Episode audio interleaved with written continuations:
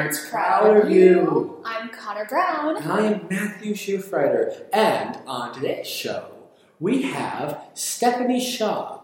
Now, fun fact about Stephanie Shaw, listeners, she was the one who introduced me to Connor, and Connor to me, and us to Griffin. Yeah. So it's like the circle of life. Circle of life. Stephanie Shaw is the reason of us.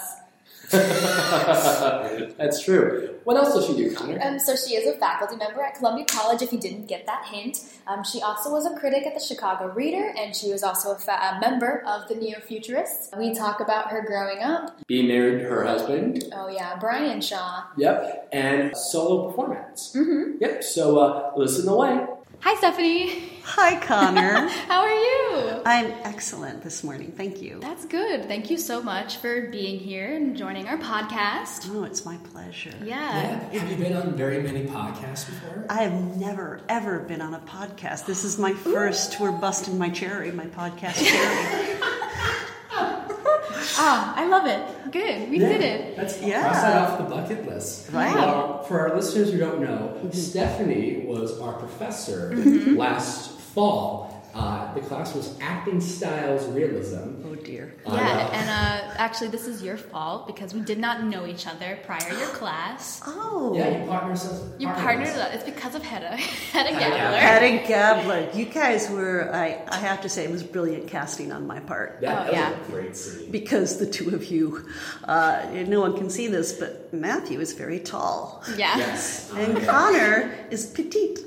And they were like a little comic duo, even though the scene was not funny at all, because it's Hedda Gabler. Besides the water. Also, during your final, Connor, Stephanie Shaw goes up to me. She goes, Matthew, just a reminder of whose scene this is. Yeah, don't take my scene. Yeah, it was you and Griffin. It was me and Griffin. The two of you started to take the scene over. You didn't even have any lines.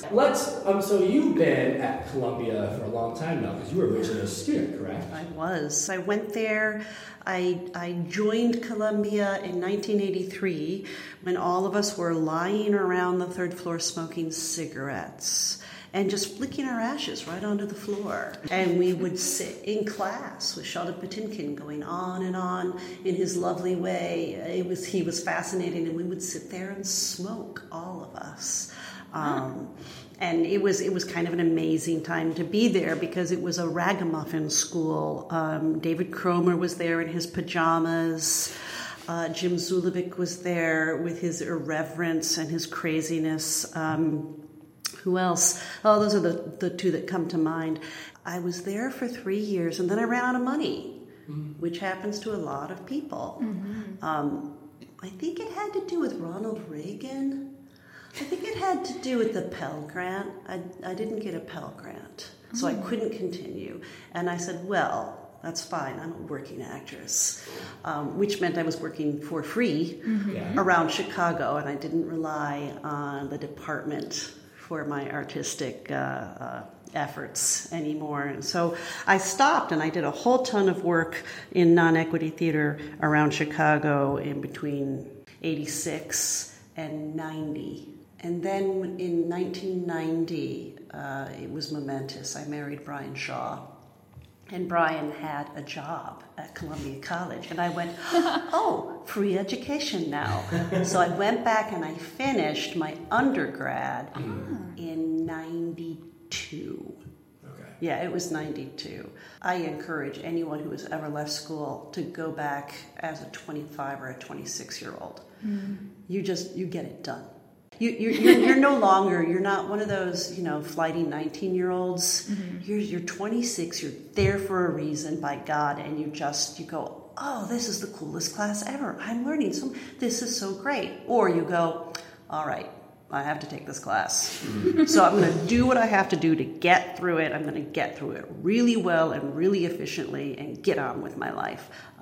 So I was there as an undergrad, as an older person, and I believe older person, 26. Now I say that, and I'm like, ha, ha, ha, ha, ha. So I graduated my undergrad in, 94. I went back in 05 for my graduate degree in creative writing. Oh. Very different. Yes.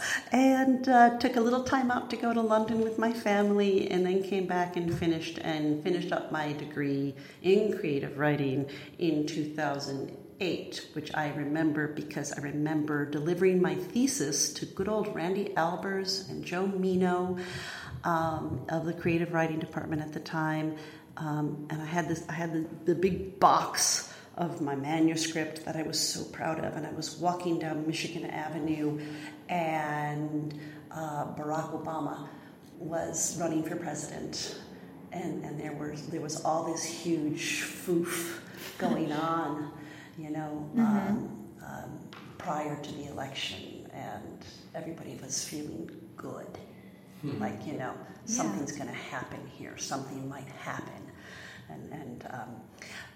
I've since published two stories from that collection of like 7.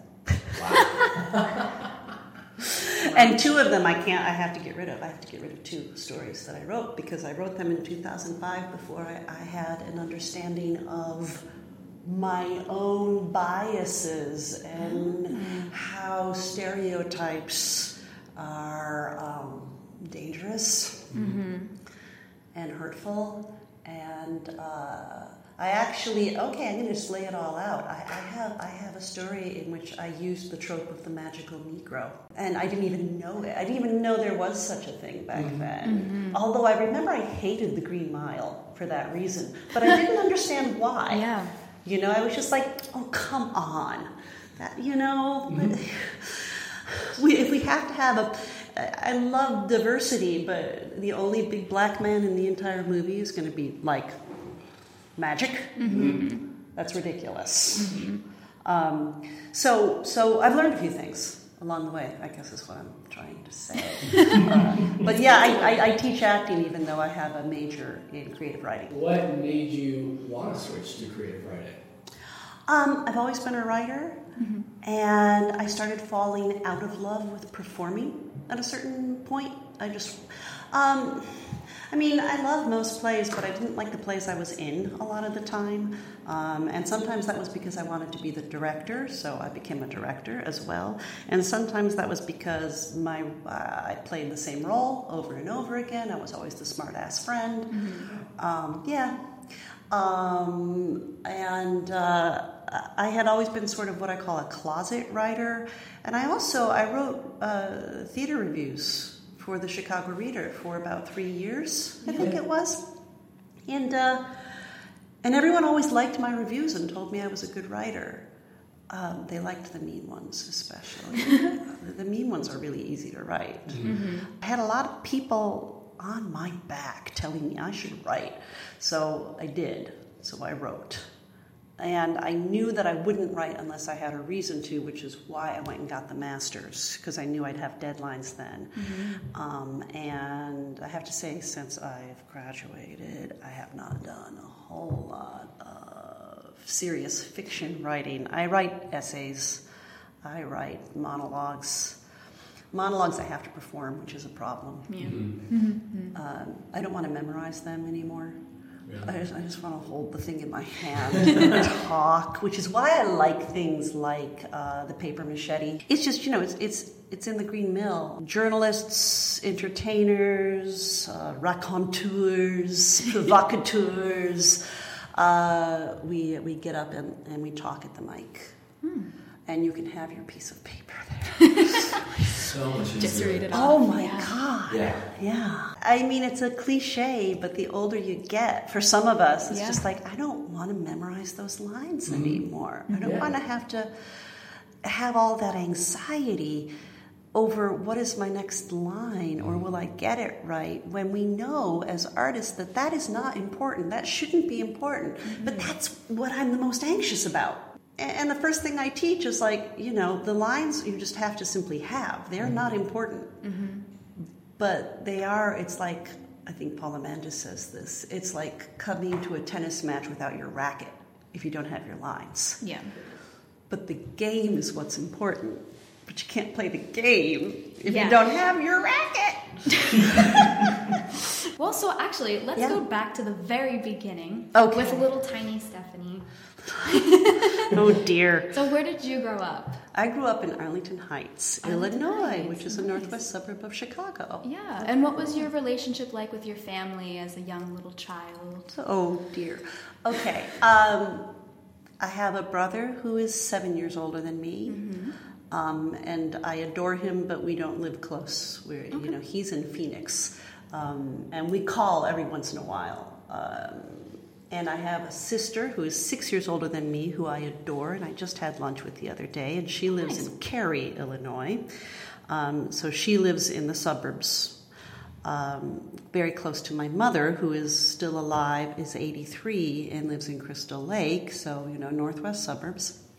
And my dad passed away in 1999 when I was pregnant with twins, heavily pregnant with twins. Mm-hmm. I grew up in Arlington Heights at a time when it was just beginning to boom. There were a lot of houses going up, being built in my neighborhood. And what I remember the most is we would go into these empty, half-built houses, the neighborhood kids, mm-hmm.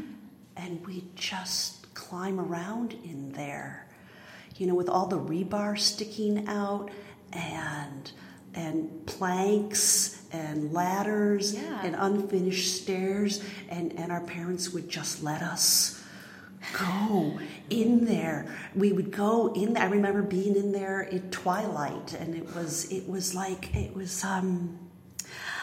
a Shirley Jackson story. I swear to God, it was magical and frightening. Yeah. And I do remember one of my friends, sort of friends. We were all sort of friends. There was a lot going on. I remember her fall. She climbed high because they were all two-story houses. Yeah. They were all big houses being built for this newish suburb. And one of my friends climbed very high and then fell into a pile of lumber. Ooh. And she was fine, but she was scratched up really badly. Oh, it was summer. Her legs were covered with scratches, bruises, scratches all over her. And she said to me, "Let's tell my mom I fell off my bike."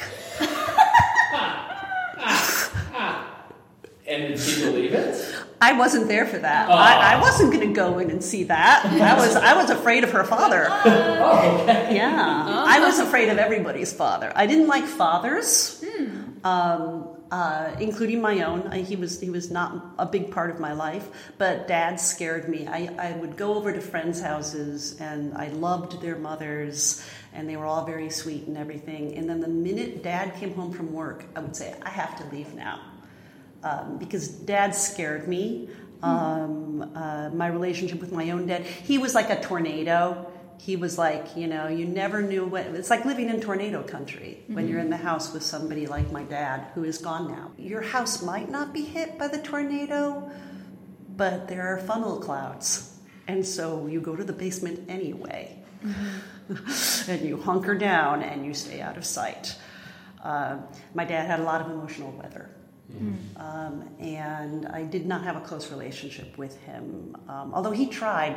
He just didn't know how to do it. I think he was of that generation of men. Mm-hmm. He is of that generation of men who never changed a diaper, never did a load of laundry, never had anything to do with the house, really. You know, and I think that the fathers of that generation were the last of those. I think after that, men started going, "Hey, I'd kind of like to be around my babies. Yeah, you know, I'd kind of like to be a part of this."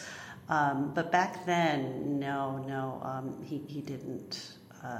He didn't really partake, and he had issues. So he was an alcoholic, and I think he was a thwarted artist. Mm-hmm. He played saxophone, but I never saw him do it. Mm-hmm. And I don't think he ever picked it up by the time I'd been born. Mm-hmm. My mom and him were divorced when I was 12. And I grew up in a very, very secretive household. Very secretive. For instance, I woke up one day, I was 12 years old, and there was a for sale sign in the front yard. and I'm doing dishes with my mom. She's washing, I'm drying, and I said, Mom, are we moving? And she said, yes, and Daddy's not coming with us. Ah. And I said, that's all right, I like it better when it's just you and me anyway. Mm-hmm. And that was that. That was like the big, moment, the big, in a family drama, mm-hmm. or a very special sitcom, a very special episode of Family Matters or Full House or whatever, there would have been a moment in the living room where everyone got together. No, it was just, are we moving? Yeah, he's not coming. Okay, that's cool. Mm-hmm. I think my yen for honesty and truth-telling comes from not necessarily being stifled.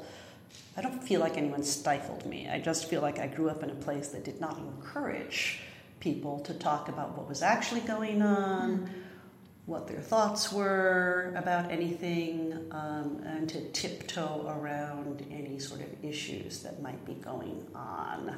Mm-hmm. And to this day, if I write a monologue to perform, my mother says, "Oh, Stephanie, it doesn't have to be about the family."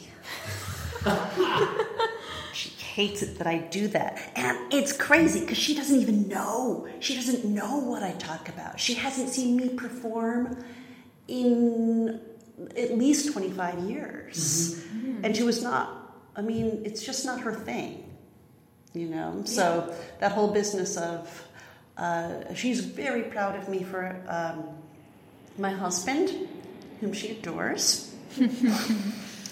And my children, whom she loves beyond reason. Mm. And I have a house, and that really floats her boat. Mm. Mm. But again, I think it's a generational thing. She comes from a farming background. She grew up in Idaho, a farm girl. I believe a family of 7 children. Wow. Yeah. And, there are things you just don't talk about. You just don't talk about these things. And theater, she has no clue. She has no idea. Yeah. She used to go see some things that I did in high school, but it does not really float her boat. Mm-hmm. And some of the things I've written, I think, have distressed her, so I stopped sending them to her. Oh. Yeah. But yeah, let's actually talk about your mom, your parents, when you said, hey, I have an interest in theater and acting. Mm-hmm. What was their take? I don't remember my father's take because I don't think I told him. Okay. I think I just did the stuff and let him know. I remember him. He came to see a show of mine in college, but that was pretty much the last show that he saw. And then I let him know that I was doing this other stuff. And I still remember, actually, I got very... I think I was 20 or 21, and I did my first sort of show out in the non-equity community in Chicago, and I really thought that he should maybe come and see it. I had a leading role, I was singing, la la la la la, and closing night, he had not shown up, and... This is the thing about parents, is you think they don't affect you, but they totally do. I was devastated. Mm-hmm. I sat backstage and cried and cried and cried, and I still remember Rick Boynton, who is now, I think, like a casting director and director over at Chicago Shakespeare, and Lynn Baber, who I was in the show with. Lynn Baber, oh my God, she's just been everywhere and done everything. She's done a lot of casting. She used to work at Northlight, I think. I remember Rick kind of coming toward me to comfort me, and Lynn Baber saying, leave her alone, let her get it out. In this really beautiful, very motherly, parental way, because she was a little older than me. Yeah. He never, I think it's weird. In a weird way, he was proud of me, but he didn't really want to know what I entailed as a human being. He, it's the way that I like men. I like them in theory. Unless they're my husband. My husband, I love the details of him, and that's why I married him. His details are great. He's a specific individual. But I find that I like men a lot in art and in theater and in literature. But man, asked me to spend some time around a whole bunch of men, and I just go, no, thanks, that's fine. Yeah. Matthew, you're looking at me like I understand. I feel your pain. He liked me. My father was proud of me in theory, but he never actually knew what I did, or what I thought, or how I felt, and that was some of it was his fault. And a lot of it was mine because I learned to cover very early. Because, he was a bit, I will just say it out loud, he was a bit abusive. Not to me, never to me, but I was living in an abusive household, thus the tornado weather. So he was always going to hit someone else. But that didn't mean I was ever safe. Right? And then when he when my mom divorced him, he just sort of spiraled down, He had the Italians, I call them, my grandmother and my aunt, his sister and his mother, who enabled him and took care of him the rest of his life. And he died before they did when I was hugely pregnant with the twins. And I called it too. I said, they're going to go like dominoes. Once Sam, my dad, goes, Grandma's going to go. Then Aunt Jean is going to go, and then all of the Italians were out of my life. And I have nothing against Italians. Italians in general, fine people. Yeah. These Italians were everything, every negative stereotype or cliche you could ever encounter about an Italian could be applied to these folks, along with the really great detail of the cooking. I mean, really just fabulous food. My mom, I told her I was going to college to study acting, and she went, okay.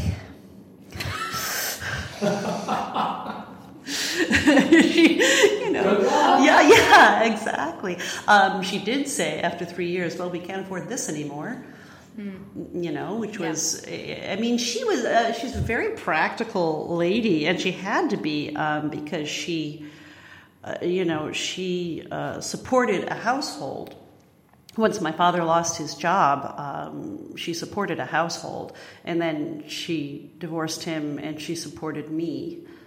And my sister married early, so got out of the house, and my brother did, what men do.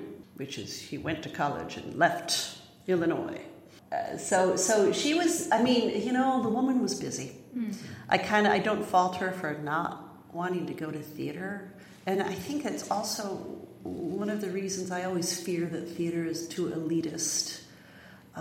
Because those of us with real problems, maybe we have a hard time getting to the theater. Maybe the theater doesn't mean what we as actors or theater people like to think it means. Maybe it is not part. Mikkel Maher in his last show, It Is Magic, he says at one point, he has a character say, the theater is not part of the town hall or the town square. Let's face it, theater is not part, a huge part of the community, which is a scary thing to hear, and also it rang a bell of truth in me. I was just like, I live in Oak Park. Really lovely people live in Oak Park. They went to go see Wicked. They go see whatever's playing at the big touring houses. Chicago Broadway series. But when they hear I'm a performer, they don't know what I'm talking about unless I've done Wicked. Or a show at the Goodman, they might know the Goodman, and they might know Steppenwolf, but they haven't been there. Yeah, they haven't gone to see it, and they didn't certainly go to see Ms. Black for President. Oh, definitely. Even though we're Oak Park, hugely liberal, but they don't even know Ms. Black for President is going on. you know. They don't know anything about the out-of-the-way theater that is so beautiful here, the weirdness, the weird, the wild, the wacky, the window into a different way of thinking about life is not available to them because, well, first of all, they can probably get it through other means. You can get it through a book, and you can read a book at home and stop and go get a sandwich and then come back and pick the book back up, you know. Uh-huh. And it doesn't cost you any money, and you don't have to park. Yeah. So it's again, it's not to say that they're not lazy, and they might be getting this through other means, but sometimes I think the theater community takes itself too seriously. I really appreciate the people who take theater out into the parks. Mm-hmm. Who just did that? Was it Free Street? Free Street did have their 50-year anniversary, and they had theater. And they did 50 pieces in 50 different parks, and they just did it. Mm-hmm. And people who were walking by went, what? And maybe they stopped and watched, or maybe they didn't. But I mean, that's taking theater into the public square, and it's also using folks who aren't necessarily trained actors, which I like a lot. Just get someone else from the street. Here you go. Come do this. That's it's like putting a cat on the stage. Yeah. Mm-hmm. Yeah. That is pretty. Let's watch the person who's not trained and see what they do, because whatever they do, it's real. Mm-hmm. Yeah.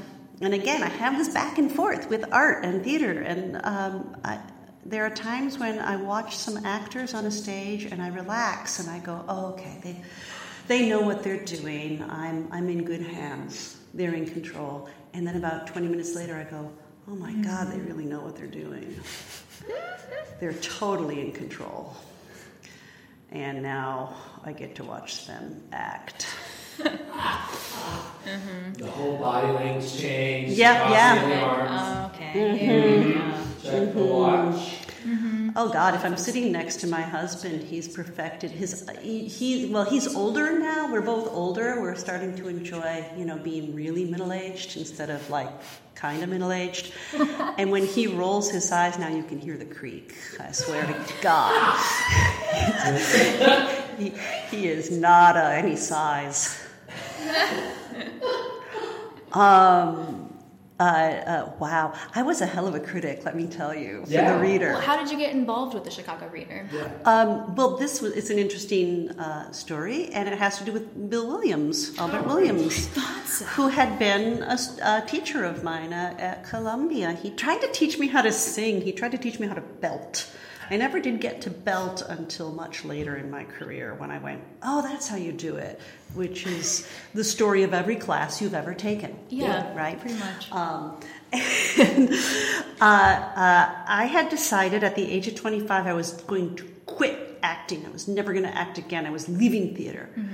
It's boring, and I'm never going to get what I want. And I think Brian and I had both auditioned for Hamlet, and he got a call back, and I didn't. And I was pissy and tired, and I didn't want to go audition anymore. Mm-hmm. And I just decided to reject theater entirely. And then there was the question of, well, what are you going to do? So what I was going to do was I was going to go back to school for a while. And finish my degree, my undergrad, because I was now married to Brian, and I could do it for free. If any of you, if you ever find yourself related to a college instructor, please take advantage of the free classes. Yeah. And as I was signing up for school, who do I run into but Bill Williams?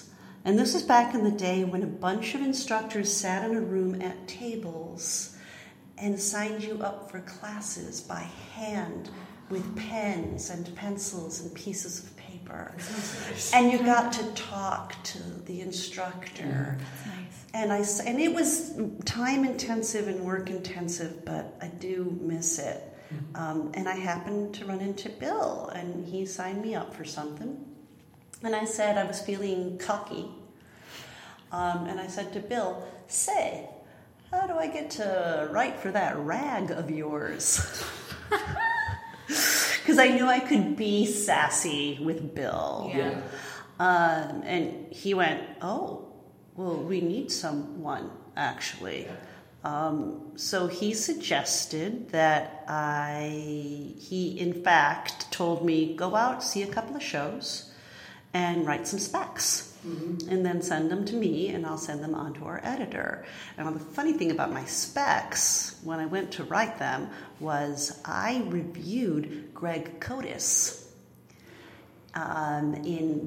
when they were in Cardiff Giant. Mm-hmm. Greg Codis, John Hildreth, Scott Herms, Laura T. Fisher.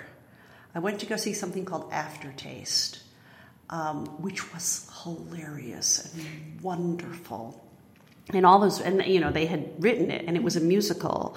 And I recognize this now. It was the bones of Urinetown. It was about something called Fatal Food, where they had cans of food. Yeah. Just cans of food, and if you ate 3 cans, you died, and it became a huge thing. And it was selling like hotcakes, I tell you. Uh-huh. And it was audacious and wonderful. And I wrote a review of it, not realizing that about 5 years later, I was going to be working with Greg Codis, and I was going to be over there at the Neo Futurarium mm-hmm. having a good time. But for then, I wrote a couple of reviews, sent them into the editor. The editor said, "This is bullshit."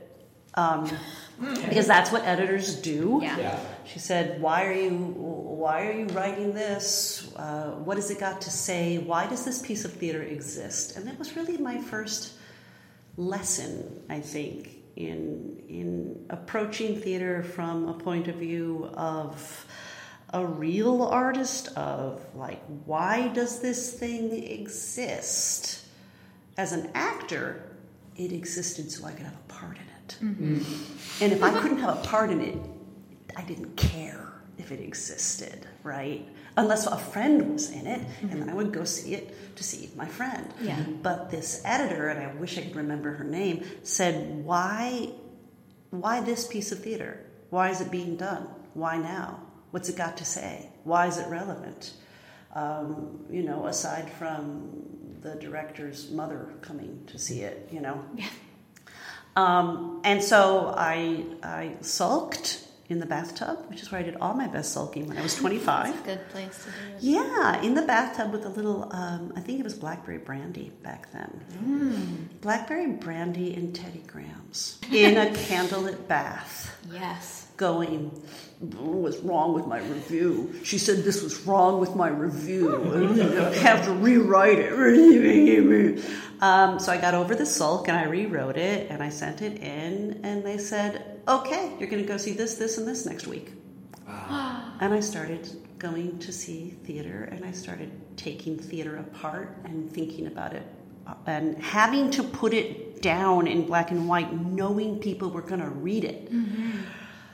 It was scary. It was really, really scary. And I did it for a couple of years until my friend Jamie Pacino, who now is a gigantic, really successful writer of TV shows. Like she was on Halt and Catch Fire. She did a lot of the Dick Wolf stuff here, for which we shouldn't blame her.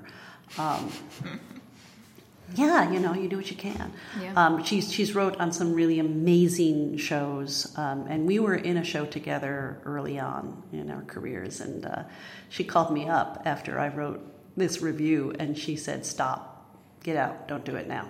You have to save yourself. Because I'd written a really mean-spirited review of a piece of theater, which was a very bad piece of theater, and She copped to that, but she said, this is, your teeth are too sharp, and you're going to bloody your own mouth soon. You have to be careful. She didn't say that. I just made that up. It'd be cool, though, right? Yeah, she had said it like that. I like that, too. Yeah. I like that image. I think that image is coming because I'm reading Toni Morrison right now. Because, when she died last week, I was just like, God, I should be reading Toni Morrison. It's summer. I should be reading things before I can't. Yeah. So that's why I'm thinking in images, because of good old Toni Morrison. But yeah, she said I was getting nasty, mm-hmm. and that I needed to get rid of the critic. I needed to drop the critic and go back into producing my own art. Mm-hmm. And she was really, really right. And if you have a friend like that, you're very, very lucky. Yeah. I was honest. I mean, mm-hmm. it was just like, look, this thing is not an excellent thing, and I'm going to tell you why. Which is very funny because, and I was 25, 26, 27 when I was writing these, and I had, of course, the confidence of youth as well as the total lack of confidence of youth, yeah. Which can make someone doubly nasty. You know, and you guys know, you've had me in class now. I've gone from, you know, the latter half of my life has been discovering that there is no good or bad. Mm-hmm. There is only, when art is concerned, effective or not effective. Confusing, yeah. right? There's yeah. only, this is effective because, I won't let anyone say I like it mm-hmm. in class. They have to say it's effective so that I can say, why is it effective? As opposed to, I really liked this, because then I have to say, why'd you like it? Yeah. Yeah. And then that leads us to opinion, and opinion is baloney, mm-hmm. right? So I knew so much when I was 27, and I think the older I get, the more I realize I just don't know anything, and we have to just keep picking apart and picking apart and mm-hmm. picking apart. So that was the critical years. That was also the time I kind of wrapped it up around the time I had a miscarriage. So that was, I think, you know, it was kind of like, I've had a miscarriage. Can I go home now? You know, it was a little like, look, I'm not having fun anymore. Yeah. And I don't feel good. And we're trying to start a family. And we're having a hard time doing it. And I don't want to go see other people's shows. Mm-hmm. There's a lot of ineffective theater mm-hmm. out there that didn't know why it was there or what it wanted to be. Mm-hmm. And I have an old student who just came to visit me 2 weeks ago with his wife and his baby. Yeah. Mm. And we get into this argument a lot about the use of theater because he's a true believer, and he lives in Iowa, and he has started his own theater company, mm-hmm. and he's bringing plays to the heartland that usually are not. So they have to be plays that have never been done in Iowa before. Mm-hmm. So he's bringing in Calamity West and Ike Halter, you know, to the heartland, which is a fabulous mission as far as I'm concerned. But he just looks at me like I'm an idiot when I start to talk about whether theater is really useful or not. And he said, we're telling stories. Storytelling is really important. And that's when I have to go, well, I'll pour you another drink. You're right. You're absolutely right. Touché, sir. Well, thinking of kind of more out-of-the-box theater, the neo-futurists. Yeah. And you're involved yeah. with them. Yeah. Well, when I gave up theater forever, mm-hmm.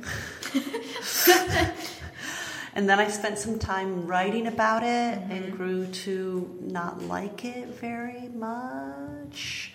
I was at a loss, and my husband had just started working with what would become Plasticine Physical Theater Company. So he had his artistic outlet, and I did not have mine, and that was not sitting very well in the household. I mean, I didn't even really cook. You know, I had no artistic outlet.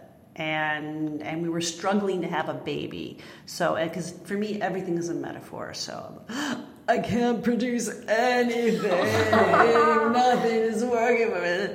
And they were having auditions. And I knew a bunch of those folks because Brian had been in a show. So they were having auditions.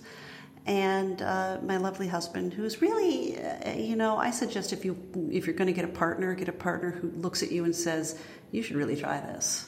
Even when you go, no. Mm-hmm.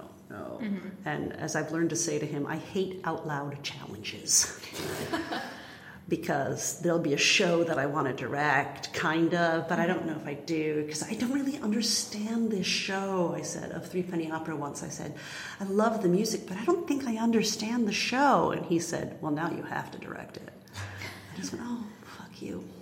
But he encouraged me to audition. You always need an encourager, you know? You have those dark midnights of the soul where you think you can't do anything. Mm-hmm. It's really good to have someone who just goes, just go try it. Mm-hmm. Just try it. It's not a big deal. Yeah.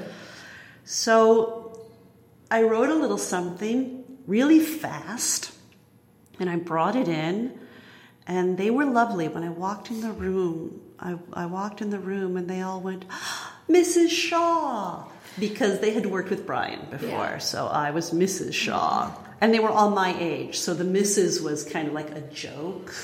Like, you know, I'm an old married lady. Mm-hmm. I was 30. And stunning, if I may say. My picture used to be painted above the ladies' room toilet. Oh. There was a time at the New Futurarium when they got this really lovely artist in, and they painted our little shots that we took, our little photo booth shots for the program. They took those and painted them in the bathrooms. So they were all over the place, and I happened to be right above the toilet with my daughter, because I had one of my photo shots was with my infant daughter in my arms, kind of looking out at the audience. And for the longest time, Spencer was really pleased by the fact that she and I were featured above one of the toilets at the Futurarium. And before I could get a picture of it, because I wasn't there a lot during that time, they painted over it. They painted over everything, so I did not get it.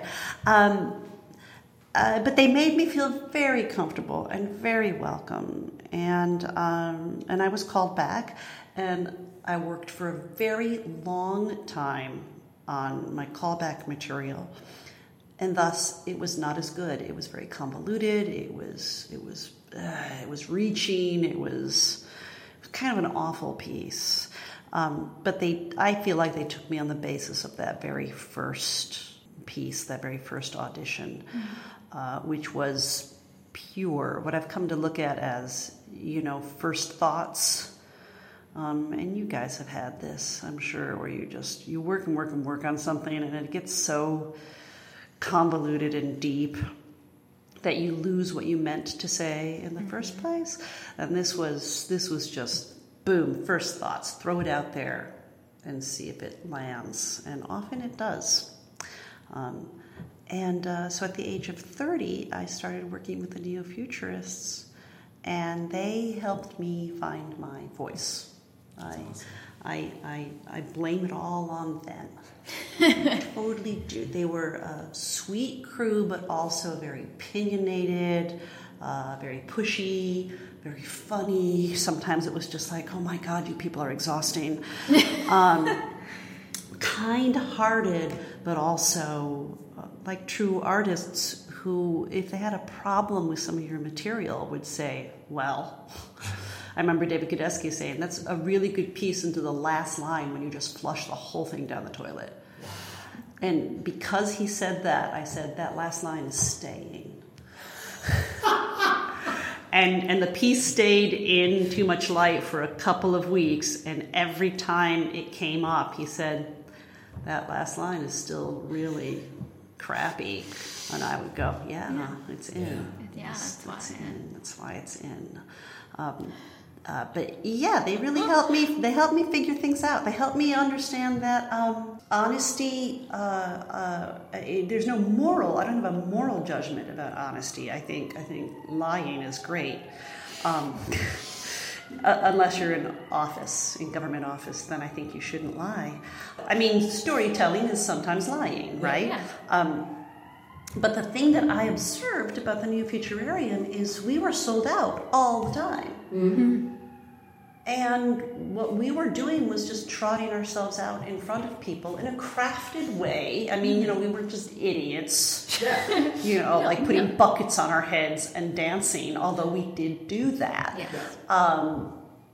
There was a sense of, why were people coming to see this when I had done so many shows for audiences of like 12? Mm-hmm.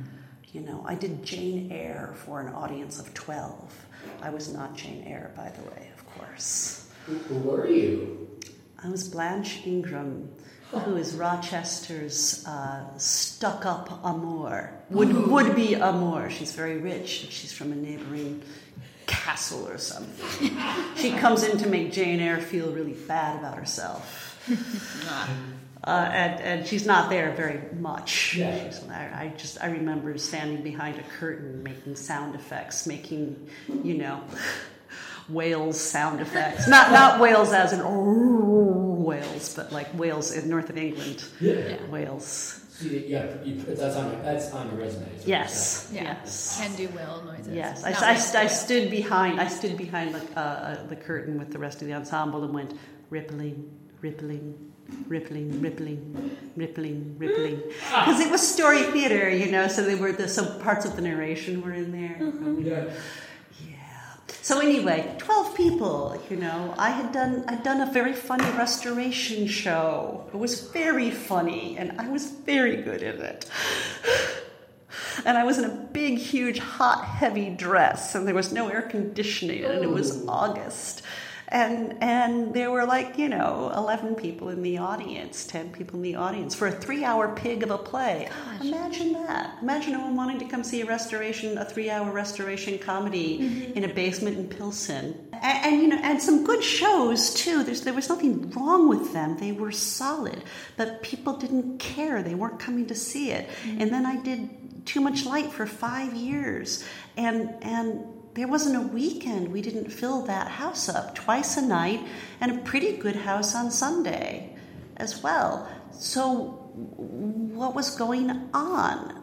What was the story that we were telling that was so different that it brought people in? And part of it too was that Greg Allen was pretty damn brilliant. It panders to those with short attention spans. Mm-hmm. Because if you don't like something, wait a few minutes, it'll be over, you'll move on to the next. But I think it had to do with the sense that, we never were pretending anything on stage. It was always just, and they're still doing it, and it's called, of course, The Infinite Wrench now. And they're still doing it. They're doing a great job of just going on stage and saying, hey, here's my human experience. There's 2 minutes of my human experience. So it has to be quick. It has to be detailed. It has to be honest. And if you're pretending, you get the fun of saying to the audience, I am pretending. Come pretend with me. And they love that. And it also includes the audience. There's no fourth wall, which we always made a point of saying. I always liked to give the opening little speech. That sort of went around to all of us. We all had to do it on a certain week. And I like doing the opening speech because I like telling the audience there is no fourth wall here. We know you're here. It would be rude if we ignored you. So the audience isn't ignored. They're invited to participate, although if they started to participate in a way that we did not like, we would shut them down. Yeah. So it was what I like to call controlled chaos. And I believe, I believe that has happened. I believe there were moments, maybe it was me, maybe it was Anita, it was somebody who just looked an audience member in the eye and said, I'm talking now, fella. Ah, yes. Because we would get drunk teenagers. Yeah, for sure. And I think we did teach them a little bit about how an audience is supposed to behave. Yeah. Behave nice. Whose scene is this fella? Yeah. So you started at Columbia a solo performance class. Yes, I did. That came about. I just moved to Oak Park. I was a newish mother with three very little children, and I was a little frustrated. Everything happens when you're frustrated, I believe. I think you have to. For myself, I have to get frustrated before I'll do anything. Because otherwise, it's a nice warm bath. And I'm comfortable, and why should I leave my comfy space? I was teaching acting, and I was starting to get a little desperate because I wasn't having the best time in the world, and I was wondering, I'd done the Neo-Futurists, and I had to stop because I had 3 small children chained to my breasts, and I wanted to somehow keep that going. I wanted to share it. I wanted to, again, I was really busy trying to make students into good actors. And then I started saying, why am I doing this? Many of these people are not going to be actors. You know, I love them all. And is there not, them not being actors, is that such a bad thing? No. Does the world need more actors? No. What would make these people better actors? Honesty. How can we reach honesty when a lot of the faculty, I never did this to my credit, but 20-year-olds playing George and Martha from Who's Afraid of Virginia Woolf. Mm-hmm.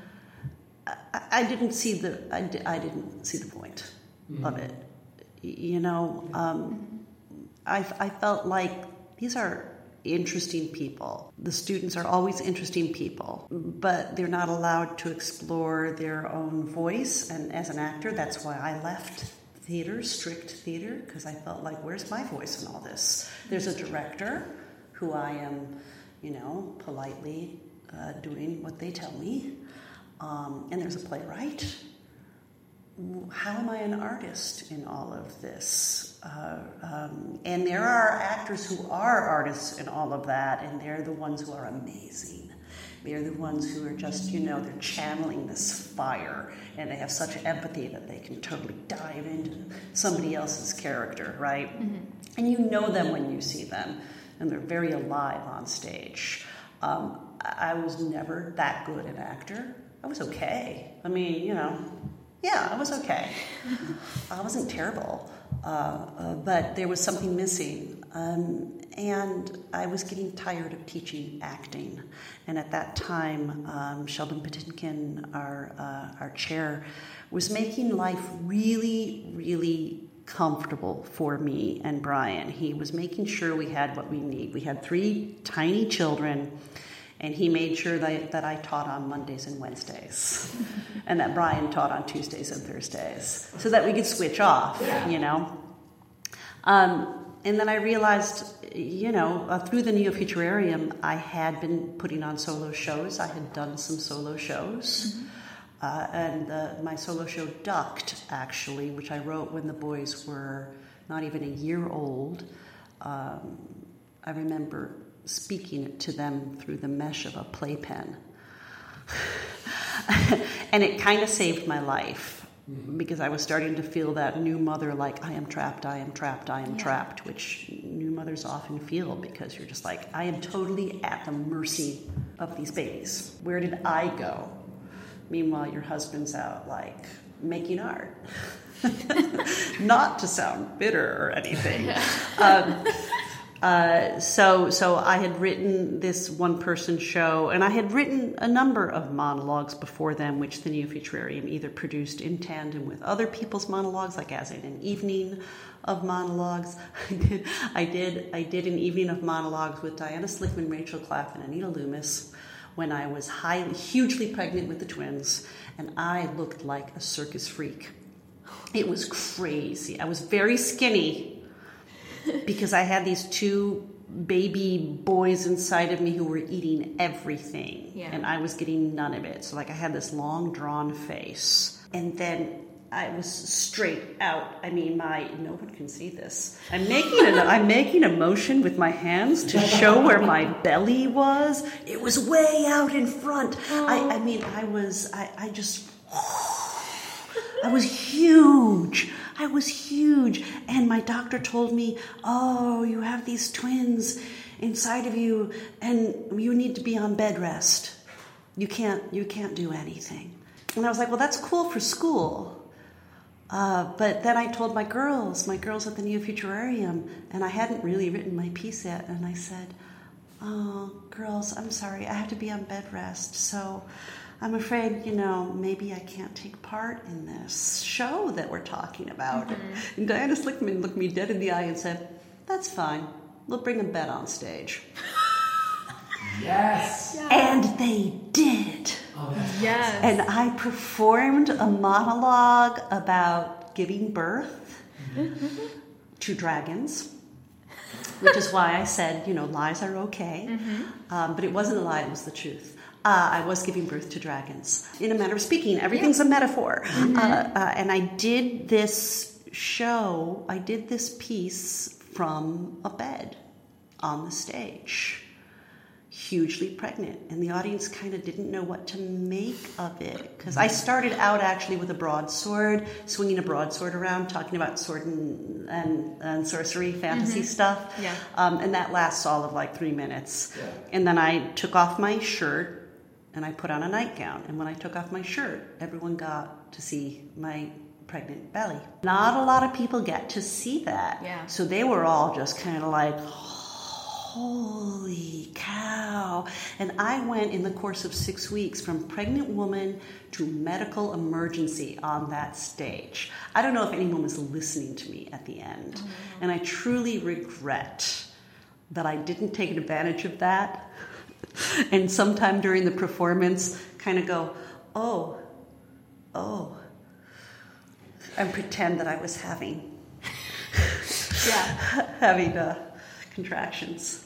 That would have been fun. That would have been like shouting fire in a crowded theater, you know. And it wouldn't have been fair to my fellow performers. So, and they were so nice to me. And here, well, back again, circling around to my father. My dad died when I was hugely pregnant with the boys, and in the middle of this show. And I called up. It was Diana Slickman, Rachel Claff, and Anita Loomis. I called them up and I said, well, my dad is dead, and I'm burying him. We are burying him Friday morning. And they said, we'll call off the show. And I said, no, we do not call off the show.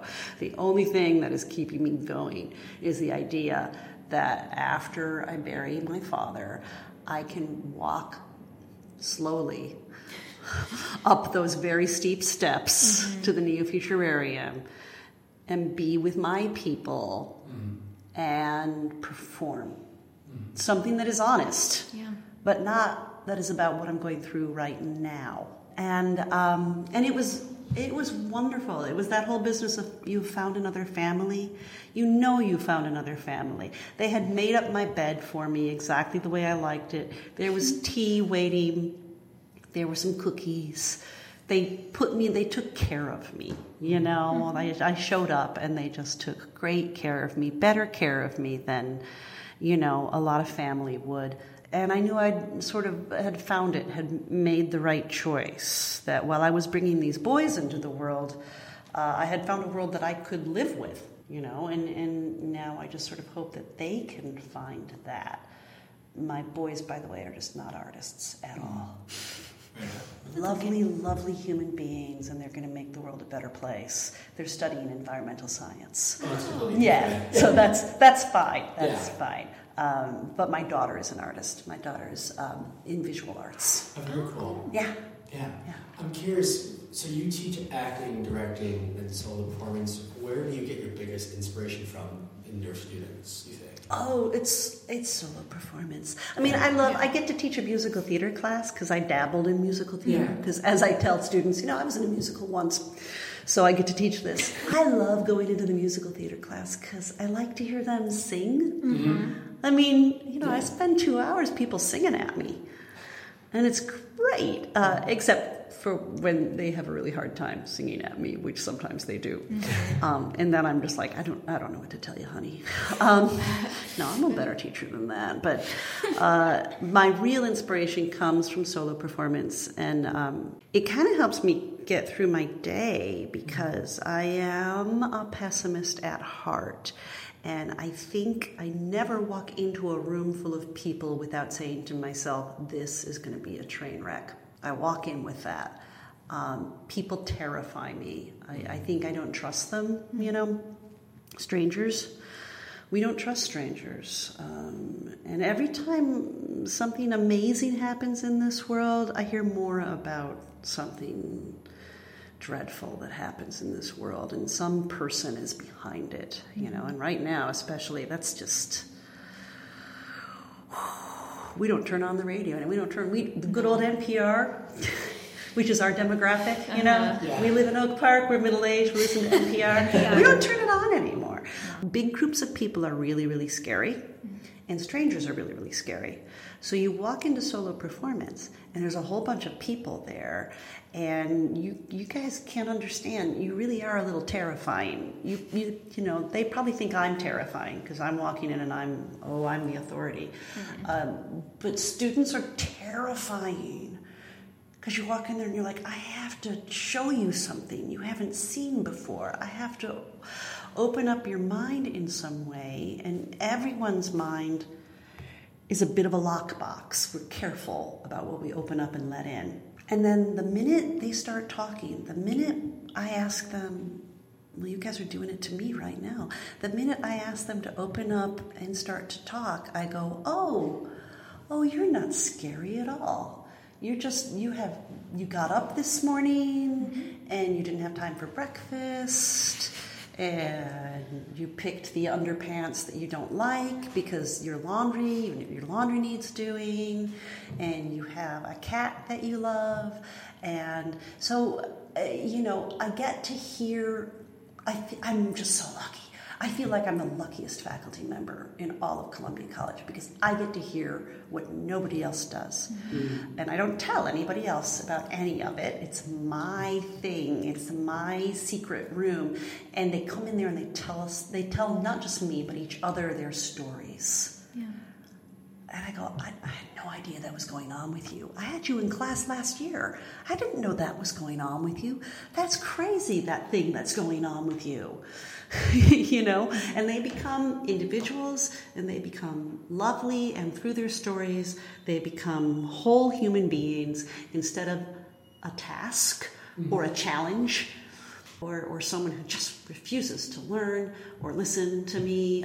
They become, honest to God, full-fledged human beings. So I tend to walk out of that classroom both exhausted and jubilant, often very exhausted, because listening to people's stories, and I don't know if you're running into this with the podcast, at the end of the day you're just kind of like, oh God, I just had all of that put on me, and I first of all, I didn't know about this stuff, and second, there's just this person walking out in the world and there's so much going on with them, and we walk the streets with this face on, like nothing's going to get to me, nothing's going to, and you know, I think sometimes when I'm aware of my face, when I walk down the street, I try to smile lately, and I think possibly I might look like the village idiot a little bit, you know, because really, how many people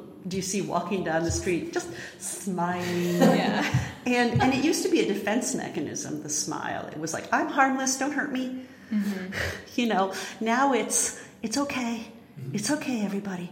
We're going to be okay. It's going to be fine. If you look at my face, you'll see. You're going to be fine. I'm going to be fine. We're all going to be fine. Mm-hmm. Of course we're not. And I don't know anything about you, and I don't know anything about your pain. But the thing is the thing that I've learned from solo is no matter where they come from, no matter who they are, no matter their background or what it is they want in life, is all living creatures suffer. Mm-hmm. Mm-hmm.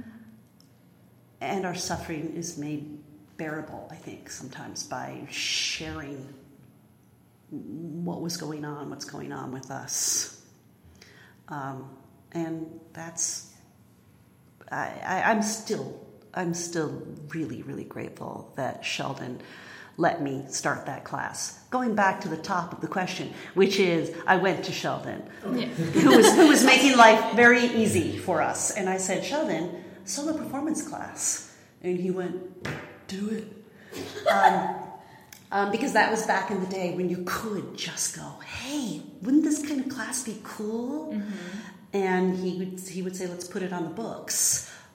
Things have changed, much more red tape now, much more like if you want to develop a class, it has to go through all sorts of hoops. Yeah. Mm-hmm. And there's reasons for that, but they're boring reasons.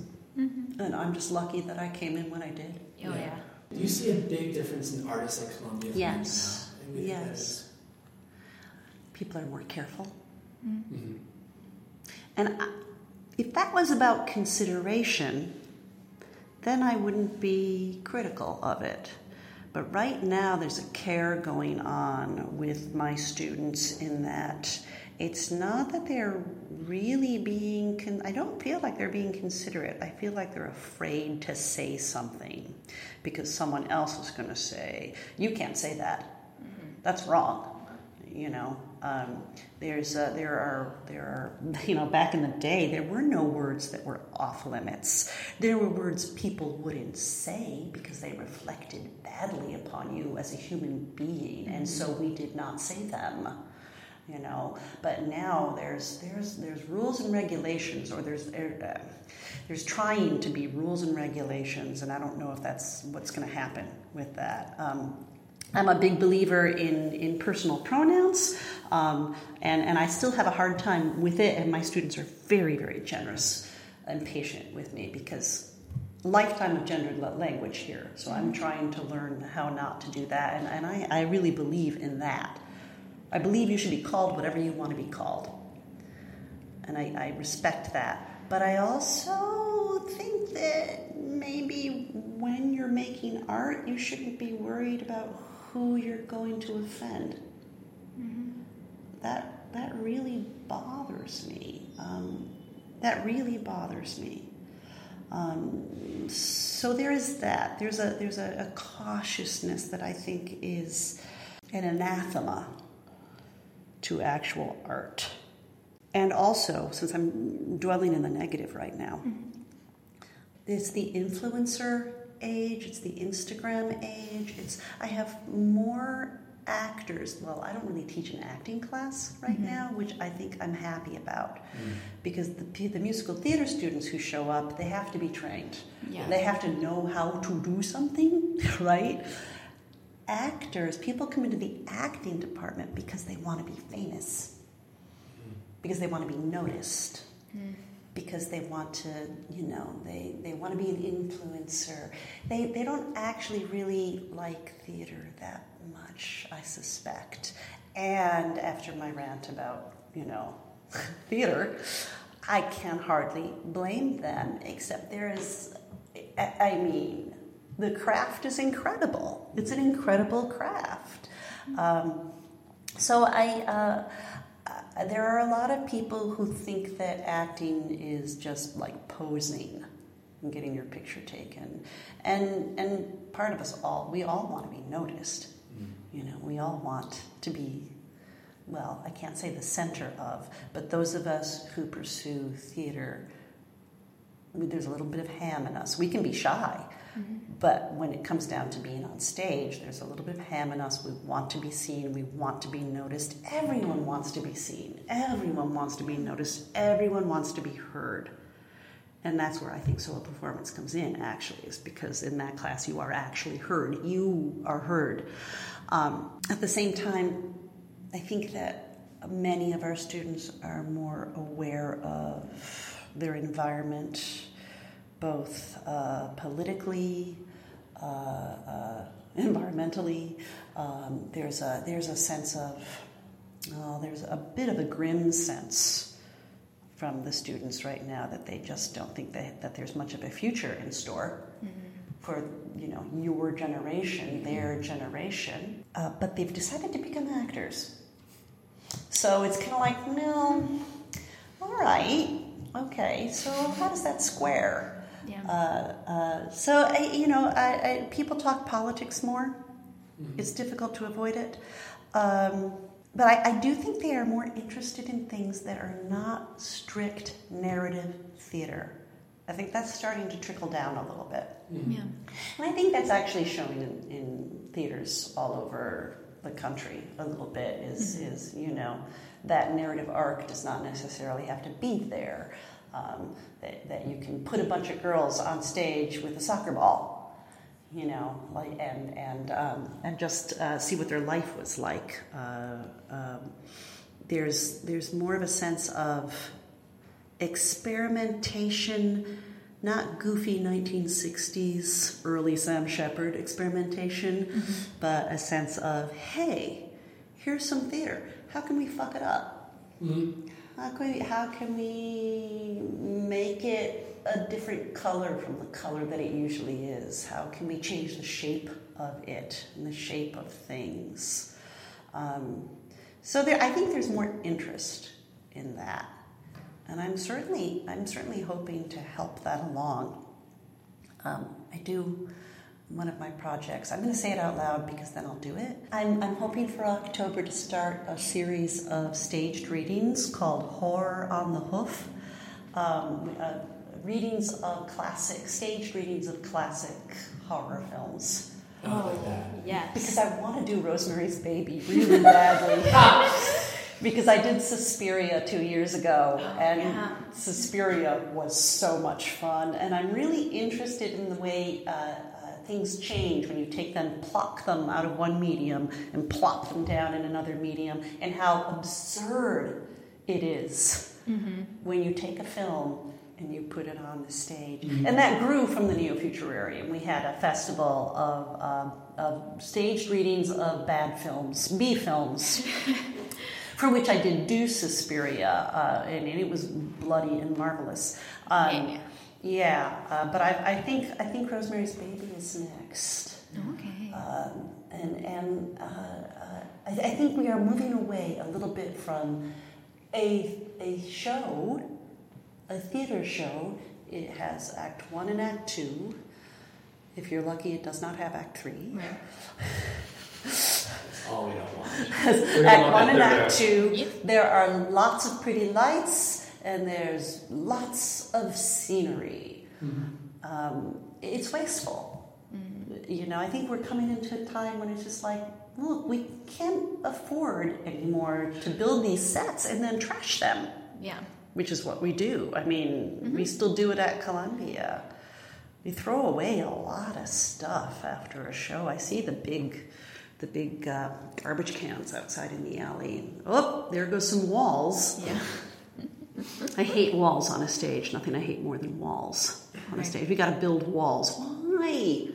Why do you got to build walls? There's a stage back right there. Yeah, and you have a designer who's good for better than just build me a living room or build me walls so that people will think we're in a living room. And again, that's where the Neo-Futurarium has sort of spoiled me for theater. Because I don't like being lied to. I don't like being told, yes, you must really believe you're in a kitchen. Yeah. All I do is go, oh my God, they have running water? How did they get running water? Oh, I mean, that's money right there. Is that the money? Running water, Jesus. Their refrigerator is better than my refrigerator. Where did they get that refrigerator? I mean, it's for a play. Yeah. It's for a play, and they've got this fabulous refrigerator because it takes place in the kitchen of an affluent couple who are having trouble. An affluent white couple who are having, they're going to have friends over and have sex or something. Yeah. Or they're going to talk about the fact that they had sex with the other person's partner or whatever with their beautiful refrigerator and their fabulous furniture. And I'm going, I need a couch so bad. I would love a couch. It's like, hey, are you going to throw that couch out after? Yeah, what are you going to do? I'll take it. Close tomorrow, we'll be right back. Yeah. I mean, it just seems crazy to be constructing a world when the world needs so much. Mm-hmm. And it's funny, that occurs to me in movies, too. I still remember seeing the Lord of the Rings trilogy. I remember seeing the Two Towers and just kind of going, they built that thing, the Hall of Rohan.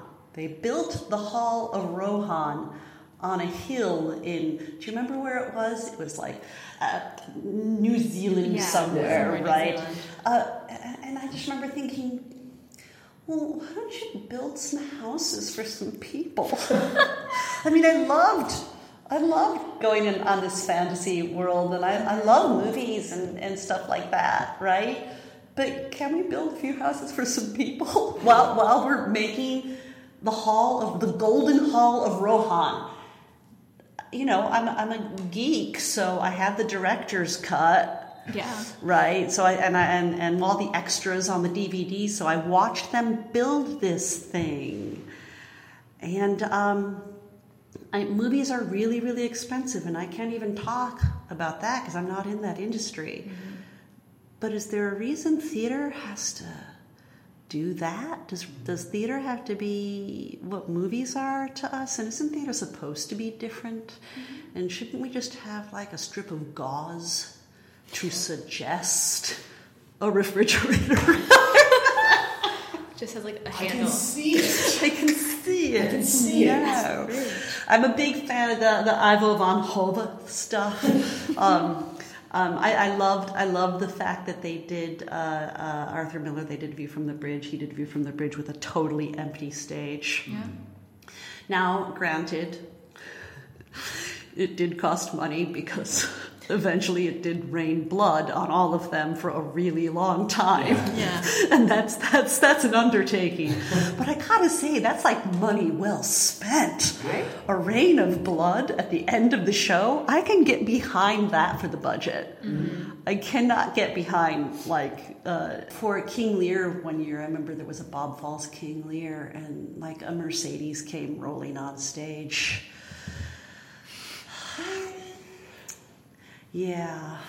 I don't want to put a moral judgment on it. It's more of a logic thing. Mm-hmm. It's more of a like, while we're at it, let's use our imaginations. Or the gauze. The gauze. Yeah.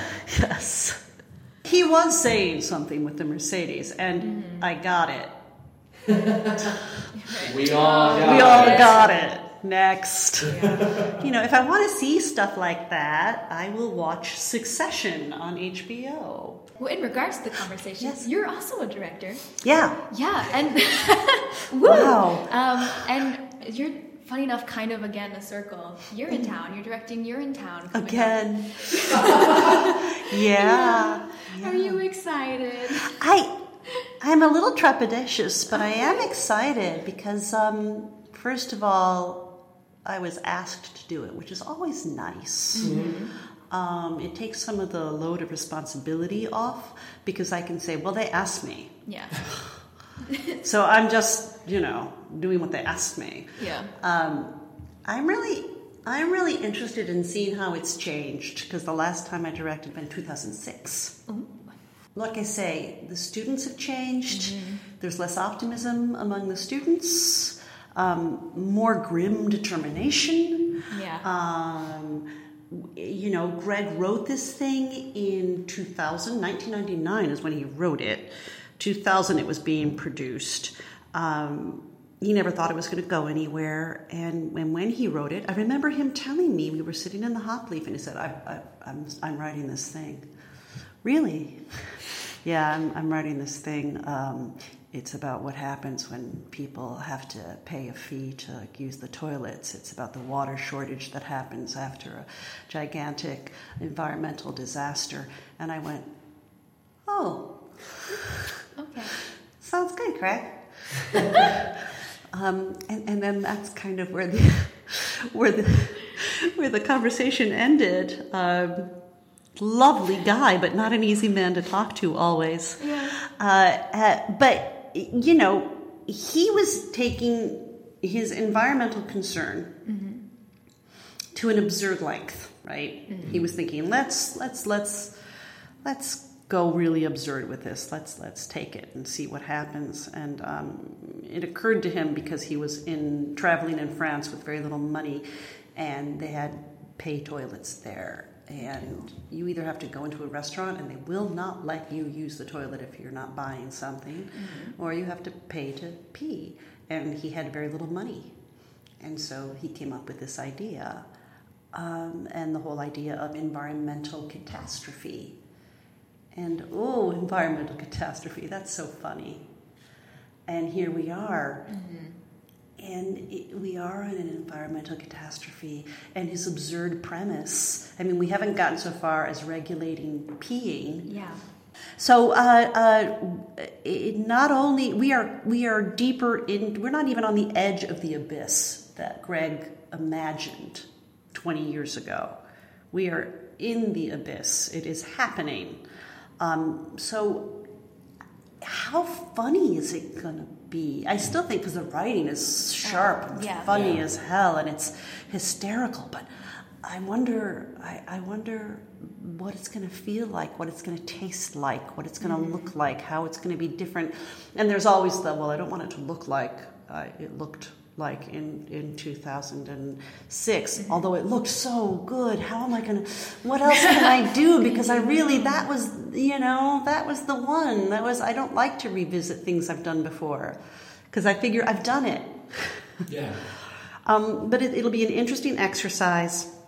I'm looking forward to doing a show where, you know, the students can laugh in the face of catastrophe.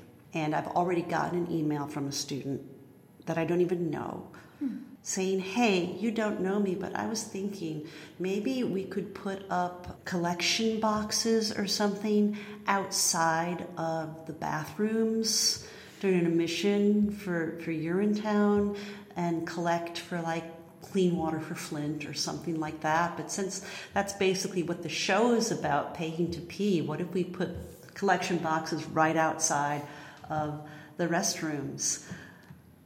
And they sent me that email, like, you know, back in May when word went out that what we were doing, and I emailed them right back and said, yeah, that's a great idea. Thank you so much. And let's look into that when the time comes.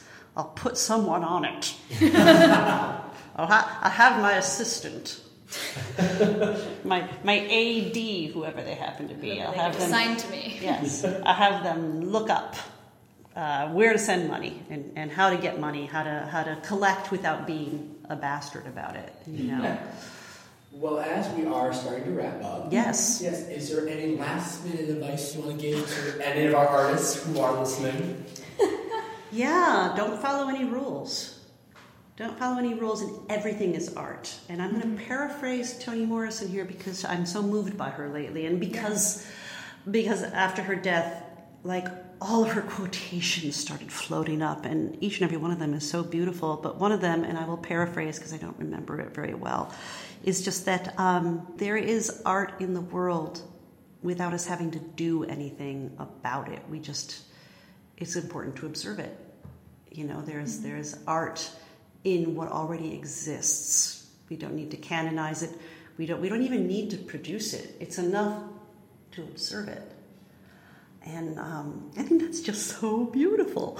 And I'm trying to live like that, because for artists there is that sense of like, oh, must produce. And I think we should hang on to that, but I also think we should produce what we produce naturally with no additives, no chemical ingredients, and no sense that we have to pander to anyone or anything, that each of us has pure potential to put art out into the world, even if it's just a fucking Marie Kondo perfectly folded shirt. I don't care what you did today. That was a piece of art. So, you know, hang on. Keep making the art. And keep noticing what is actual art and what is filler. What is Captain Crunch? Well, now it's time for everyone's favorite game. Okay. At least our favorite. At least ours. I'm scary. All right. 3, 2, 1... Go. Coffee or tea? Coffee. Favorite food? Pizza. The best part of waking up is? Getting to sleep for 5 more minutes. Scariest movie you've seen? Oh,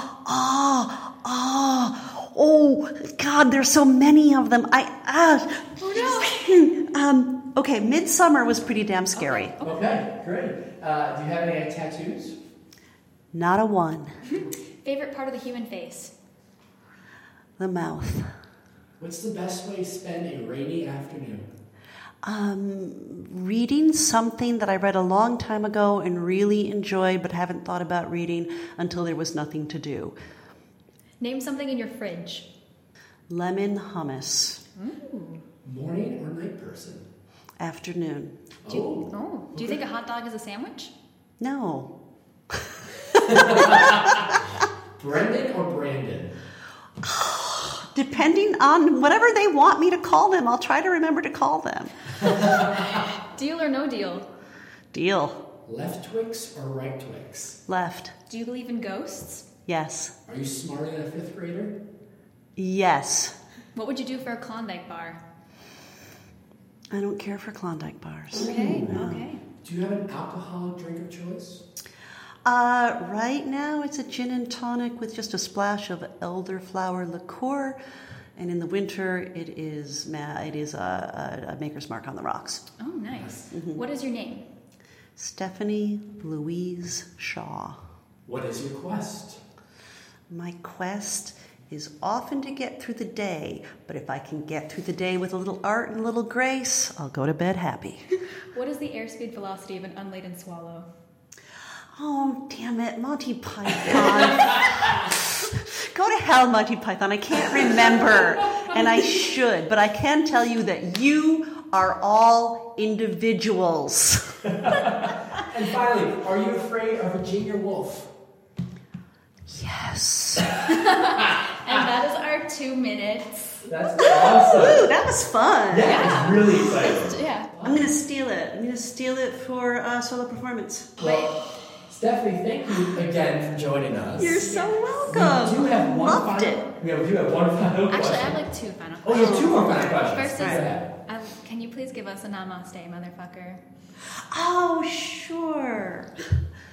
Namaste, motherfucker. Oh! Yes. Yeah. But yeah, okay. Our final question. Okay. Are your parents proud of you? In the abstract, yes. Perfect. Awesome. Thank you again. Yeah, thank you so much. Thank you. And scene. That was our conversation with Stephanie Shaw. Lovely. And honestly, kind of a really emotional kind of roller coaster. Yeah. Great story. Some wild stories, especially about like birds and dragons. I know. What Game of Thrones episode right there. So of course, this episode would not be possible without Griffin McCorkle, our photographer for the series. And so if you like what you hear, make sure to follow us on social media. Yep. All the Facebook, Instagram, at Parents Proud Podcast on Instagram. And that is also the same for our email account. Just add a Gmail for your questions, comments, and future guest ideas. And that is it for today's episode, folks. Thank you so much for listening. I am Matthew Schiffrider. I'm Connor Brown. Signing off for now. Toodles.